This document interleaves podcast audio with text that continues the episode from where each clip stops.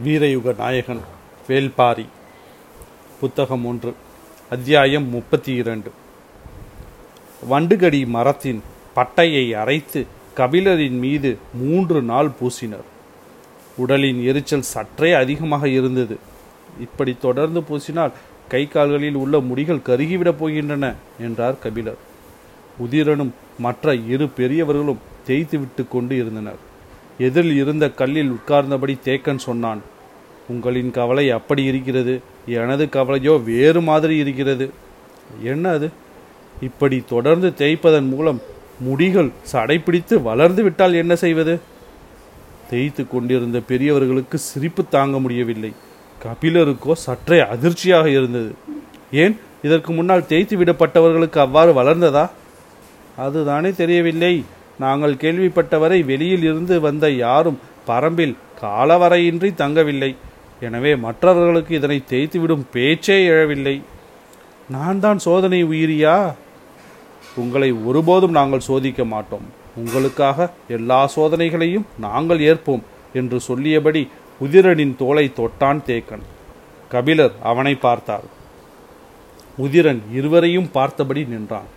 தேக்கன் சொன்னான் நான்கு முறை நான் காடறிய பிள்ளைகளை அழைத்து போய் வந்துவிட்டேன். காட்டின் எல்லா சவால்களையும் எதிர்கொண்டு மீளத்தான் அப்பயணத்தை மேற்கொள்கிறோம். ஆனால் அப்பொழுது கூட வண்டுகடி மரத்தின் அடியில் யாரையும் அனுப்பியதில்லை. அதன் வாடை கன நேரத்தில் மயக்கத்தை ஏற்படுத்திவிடக்கூடியது. அடுத்தவனை அனுப்பி அவனை தூக்கி வருவதற்குள் இவனும் மயங்கி விடுவான் இப்படி போகிறவர்கள் எல்லாம் மாட்டிக்கொள்ளும் வாய்ப்பு அதில் அதிகம். அது நம்மை எளிதில் ஏமாற்றி உயிர் கொள்ளும் மரம். அந்த மரத்தின் பட்டையை ஒருவன் துணிந்து போய் உரித்தான் என்பதும் அதனை பாரி அனுமதித்தான் என்பதும் உங்களுக்காகத்தான். உங்களின் பொருட்டு நாங்கள் எச்சோதனையையும் எதிர்கொள்வோம். சொல்லும்போது தேக்கனின் குரலில் இருந்த உறுதி கபிலரை உலுக்கியது. தேய்த்த மருந்தோடு குறிப்பிட்ட நேரம் வரை அமர்ந்திருந்த கபிலர் பின்னர் குளித்துவிட்டு வந்தார். தேக்கனும் அவரும் பொழுதெல்லாம் பேசினர். தேக்கனை பற்றியும் காடு அறிதலை பற்றியும் கபிலருக்கு தெரிந்து கொள்ள வேண்டியவை நிறைய இருந்தன. எல்லாவற்றையும் பற்றி கேட்டுக்கொண்டே இருந்தார். ஒரு வாரம் கழிந்தது. மூன்று குழுக்கள் சென்று இருபது பேர் எலிகளை பிடித்துவிட்டன. இன்னும் இரண்டு தேவையாக இருந்தது. தோழர்களோடு உதிரன் புறப்பட்ட போது கபிலரும் புறப்பட்டார். இத்தனை நாள் நான் ஓய்வில்தானே இருந்தேன் என சொல்லி புறப்பட்டார். அவர் புறப்பட்டால் பாரியும் வந்துவிடுவான் என்பது எல்லோருக்கும் தெரியும். ஆனால் கபிலர் வராமல் இருந்த நாட்களிலும் பாரி வேட்க வேட்டைக்கு வந்தான். அதுதான் ஏன் என்று புரியாமல் வீரர்கள் திகைத்தனர். பரம்பு மலையின் மேற்றுசை குன்றுகளிலே அவர்கள் அதிகம் அலைந்து திரிந்தனர். வழக்கம் போல் குழு புறப்பட் புறப்பட்டது. வடகிழக்கு திசை நோக்கி செல்லலாம் என்று அவர்கள் முடிவு செய்தபோது அதற்கு நேர் எதிராக தென்மேற்கு திசையை நோக்கி போகுமாறு பாரி சொன்னான். உதிரனுக்கும் மற்ற வீரர்களுக்கும் அதற்கான காரணம் புரியவில்லை. அவர்களை அனுப்பி வைத்த தேக்கனால் உய்தறிய முடிந்தது. அவர்கள் எவ்வியூரின் தென்மேற்கு திசையில் போனார்கள். இப்பகுதியில் புலிகள் மிக அதிகம். அவற்றிடம் தப்பித்தான் பேரெலிகள் உயிர் வாழ வேண்டும். பிற பகுதியோடு ஒப்பிட்டால் மிக மிக குறைவாகத்தான் இப்பகுதியில் பேரெலிகள் இருக்க வாய்ப்புண்டு. பின் ஏன் பாரி இத்திசையில் போக சொன்னான்? என்று எண்ணியபடியே நடந்தான் உதிரன். பாறை இடுக்குகளை கிண்டி கிளறியபடி போய்க் கொண்டிருந்தான். பேரெலியின் எச்சங்கள் எவையும் தென்படவில்லை. நடுப்பகல் வரை அவர்களின் கண்களுக்கு எதுவும் தட்டுப்படவில்லை. இன்னொரு நாள் வரவேண்டி இருக்கும் போல என உதி என்று உதிரனுக்கு தோன்றியது. நெடும் பொழுது கடந்தது. வீரர்கள் இரு கூறாக பிரியலாம் என்று கருத்து சொன்னார்கள். சரி என்றான் பாரி. பிரிந்தவர்கள் நாலு எட்டு வைப்பதற்குள் மழை பொழிய தொடங்கியது. சடசடவென இறங்கிய கணத்திலேயே அதன் வேகம் எதிர்கொள்ள முடியாததாக இருந்தது. அனைவரும் அருகில் இருந்த மலைப்பொடவிற்குள் போய் ஒடுங்கினர். மேனியில் இருந்த நீர்த்துளிகளை உதறியபடி மழை துளிகள் ஒவ்வொன்றும் வேப்பமுத்து அளவு இருக்கிறது என்றார் கபிலர். கார்காலத்தின் முதுநாள் தொடங்கப் போகிறது. இனி அதன் வேகம் இணையற்றதாக இருக்கும் என்றான் பாரி. மழைக்கான பருவத்தில்தான் மழை பெய்கிறது. ஆனால் அதன் பொழிவு வெவ்வேறு தன்மைகளை கொண்டது. தொடக்க நாட்களில் பெய்யும் மழை என்பது மேகம் உதிர்க்கும் தூசி போன்றது. காற்றில் அலை அலையாய் இறங்குவதும் நிலம் ஈரமாகும் முன் மறைவதும் காற்றுக்குள்ளே கரைந்து போகும் கன அளவு கொண்டதுமாக இருக்கும். தூசி பருவம் முடிந்து தும்மல் பருவம் தொடங்கும். எதிர்பாராத சட் நேரத்தில் சட்டென அடித்து விட்டு போய்விடும். போய்விட்டது என நினைக்கும் போது திரும்பி அடிக்கும். நம்மால் கணிக்க முடியாத ஒரு விளையாட்டை விளையாடும். அப்போது பெய்யும் மழையில் நீர்த்துளிகள் நீள் வடிவிலே இறங்கி வரும். மூன்றாம் கட்டம். முகில்கள் கூடல் கொள்ளும் பருவம். இது நாள் வரை நீரை உதிர்த்து கொண்டிருந்த மேகங்கள் இப்போது கடலில் மயங்கி கூடலில் மயங்கி உருக ஆரம்பிக்கும். இணை மேகங்கள் சூழ வளம் வந்து வானில் இடைவிடாமல் கூட காதல் கசிந்து காட்டாராய் உருகி ஓடும். மழை துளிகள் வேப்பமுத்து அளவினை கொண்டிருக்கும். நான்காம் பருவத்தில் மோகம் கொண்ட முகில்கள் தரை வந்து தங்கும். நிலம் வானுக்குள் நுழையும் மரத்தின் உச்சி கிளை மேகத்தின் வெளிப்புறம் நீண்டிருக்க வேரில் மழைநீர் பாய்ந்து ஓடி கொண்டிருக்கும் அது இயற்கையின் அதிசய காலம். வானுக்கும் மண்ணுக்கும் இடையில் இருக்கும் ஏணி விலகிக்கொள்ள மேகக்கூட்டம் மரம் செடி கொடிகளுக்கிடையே மீனை போல் நீந்தி போகும். ஒருவரை ஒருவர் பிடித்தும் விலகியும் கரைந்தும் உருகியும் காதல் கொள்ளும் காலம். இதுவே கார்காலத்தின் முதுநிலை பருவம். இப்போது அது தொடங்கி இருக்கிறது இறங்கிய மழை இரவு வரை நிற்கவில்லை. குகையை விட்டு வெளிவரும் எண்ணமே பிறக்கவில்லை. முன்னிரவில் குறையத் தொடங்கிய மழை நள்ளிரவில்தான் நின்றது. வீரர்கள் பின் இரவானதும் இருவேறு குழுக்களாக பிரிந்து போகலாம் என்று முடிவு செய்தார்கள். நாம் எந்த குழுவோடு போவது என்று கபிலர் சிந்தித்துக் கொண்டிருக்கையில் பாரி அவரை அழைத்தபடி குகையை விட்டு வெளியேறினான். அவர்கள் பேரெளியை பிடித்து வந்து சேரட்டும் நாம் வேறொரு திசை வழியே போவோம் என்றான். பாரியின் இந்த முடிவை எதிர்பார்க்காத கபிலர் சற்றே திகைத்தபடி பின்னால் நடக்கத் தொடங்கினார்.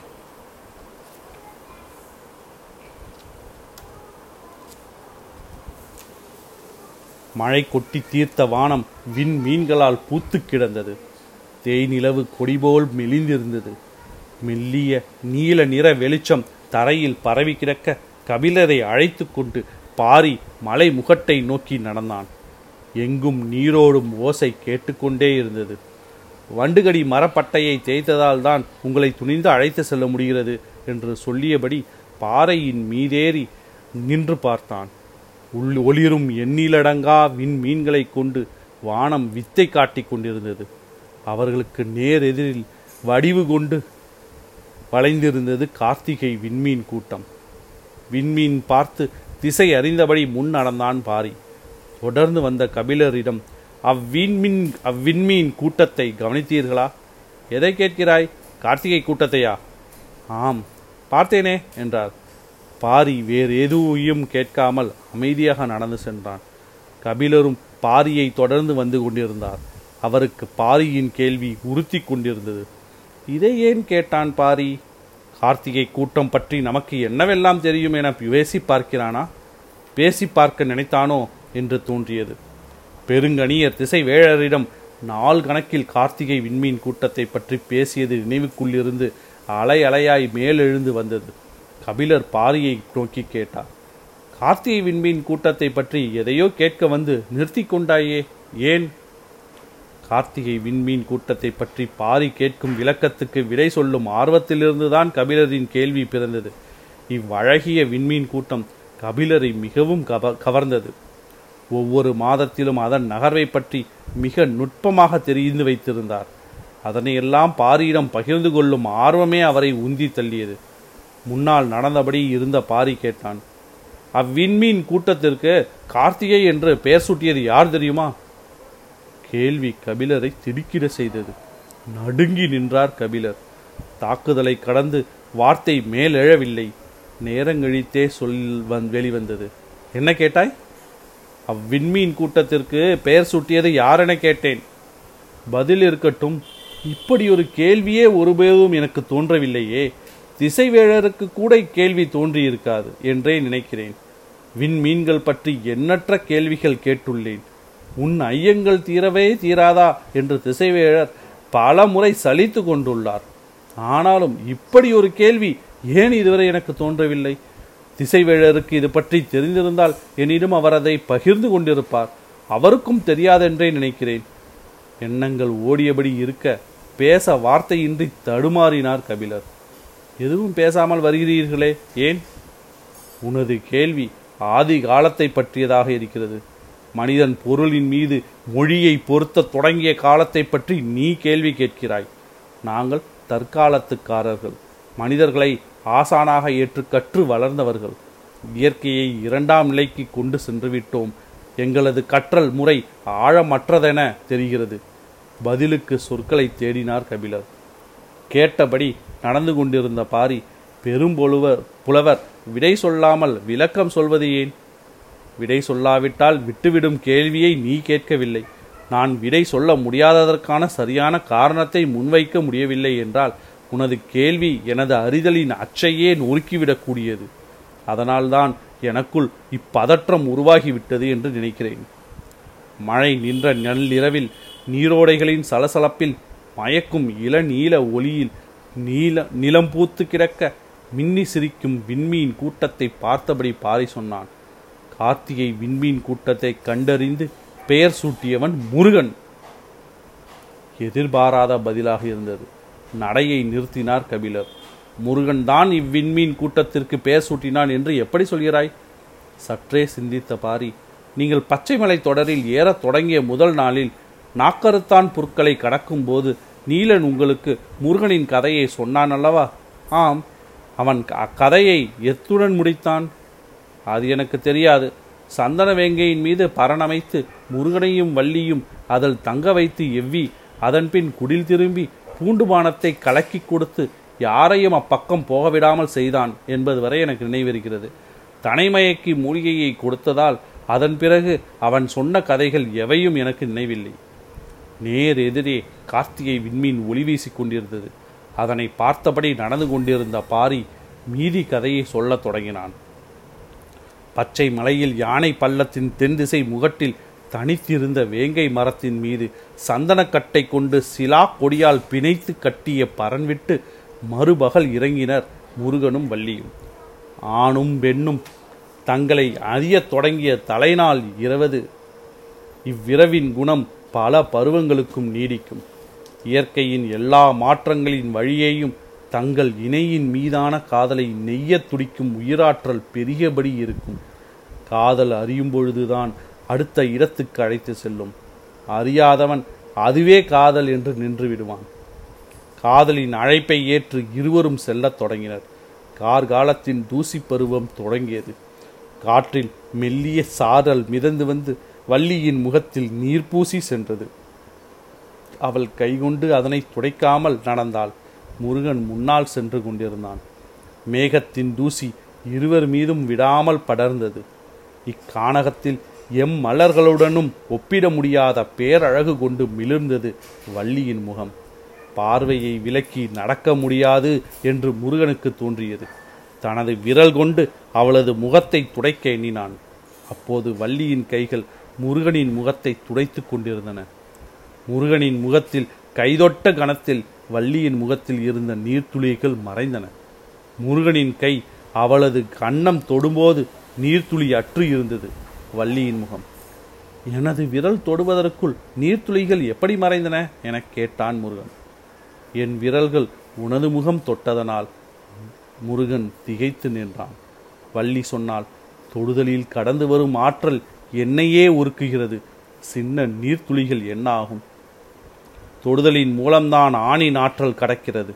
ஆனால் தொடாமலே பெண் கடத்தும் ஆற்றலுக்கு இணை சொல்ல என்ன இருக்கிறது? என்று எண்ணியபடி முருகன் முன்னே நடந்து கொண்டிருந்தான். அவள் பேச்சேதுமின்றி பின்தொடர்ந்தாள். தூசி காற்று எதிர் வீசியபடி இருந்தது. வள்ளி கேட்டாள் வேங்கை மரத்தின் சந்தன பரன் விட்டு ஏன் அகழ்கிறோம் அது எவ்வி உருவாக்கியது? நமக்கான இடத்தை நம் கனவால் உருவாக்க வேண்டும். வள்ளிக்கும் சரிதான் என்று தோன்றியது. சென்ற முறை நீ எழிலை பாலைக்கு அருகில் சென்றாய்.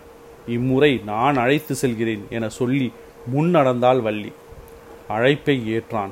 அவள் முன் நடந்து சென்றாள். பின் நடந்த முருகனின் மயக்கம் மேலும் அதிகமாகியது. மானிலும் மயிலிலும் மட்டுமே ஆண் அழகு என்றான் முருகன். நானும் அப்படித்தான் நம்பினேன். உன்னை காணும் வரை என்றாள் வள்ளி. இருவரும் வெட்கம் கலைந்து சிரித்தனர். தூசி காற்றி நின்று பொழிந்தது. முன் சென்ற வள்ளியின் கண்களுக்கு சற்று தொலைவில் விளைந்த பயிர் தெரிந்தது. அதன் அருகே போனாள். யானை படுத்துருங்கும் அளவு நிலத்தில் அப்பயர்கள் அப்பயிர்கள் விளைந்திருந்தன. அந்த கதிரை கைகளால் உருவியபடியே வள்ளி சொன்னாள் இது அரிதான நெற்பயர். அன்ன மகிழ் அன்ன மழகிய அரிசி என்று இதனை சொல்வோம். மற்ற பயிர்களெல்லாம் பசியை போக்கும். ஆனால் இது மட்டும்தான். பசி நீக்குவதோடு உடலை மலர வைத்து சுகம் தரும். மனது தான் மனதுதான் பெரும்பாலும் மகிழ்வை உணர்கிறது. உடல் தேவையை மட்டுமே உணர்கிறது.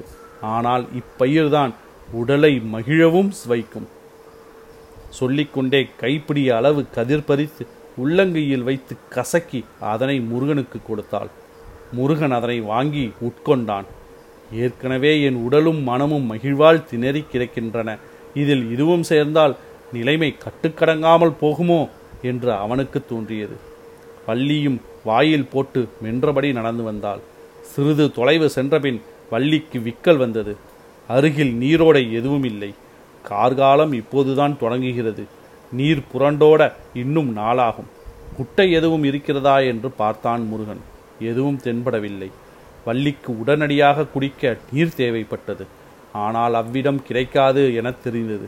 அருகிருந்த சிறு பாறையின் மீதேறி நாற்புறமும் பார்த்த முருகன் ஒரு திசையை நோக்கி ஓடினான்.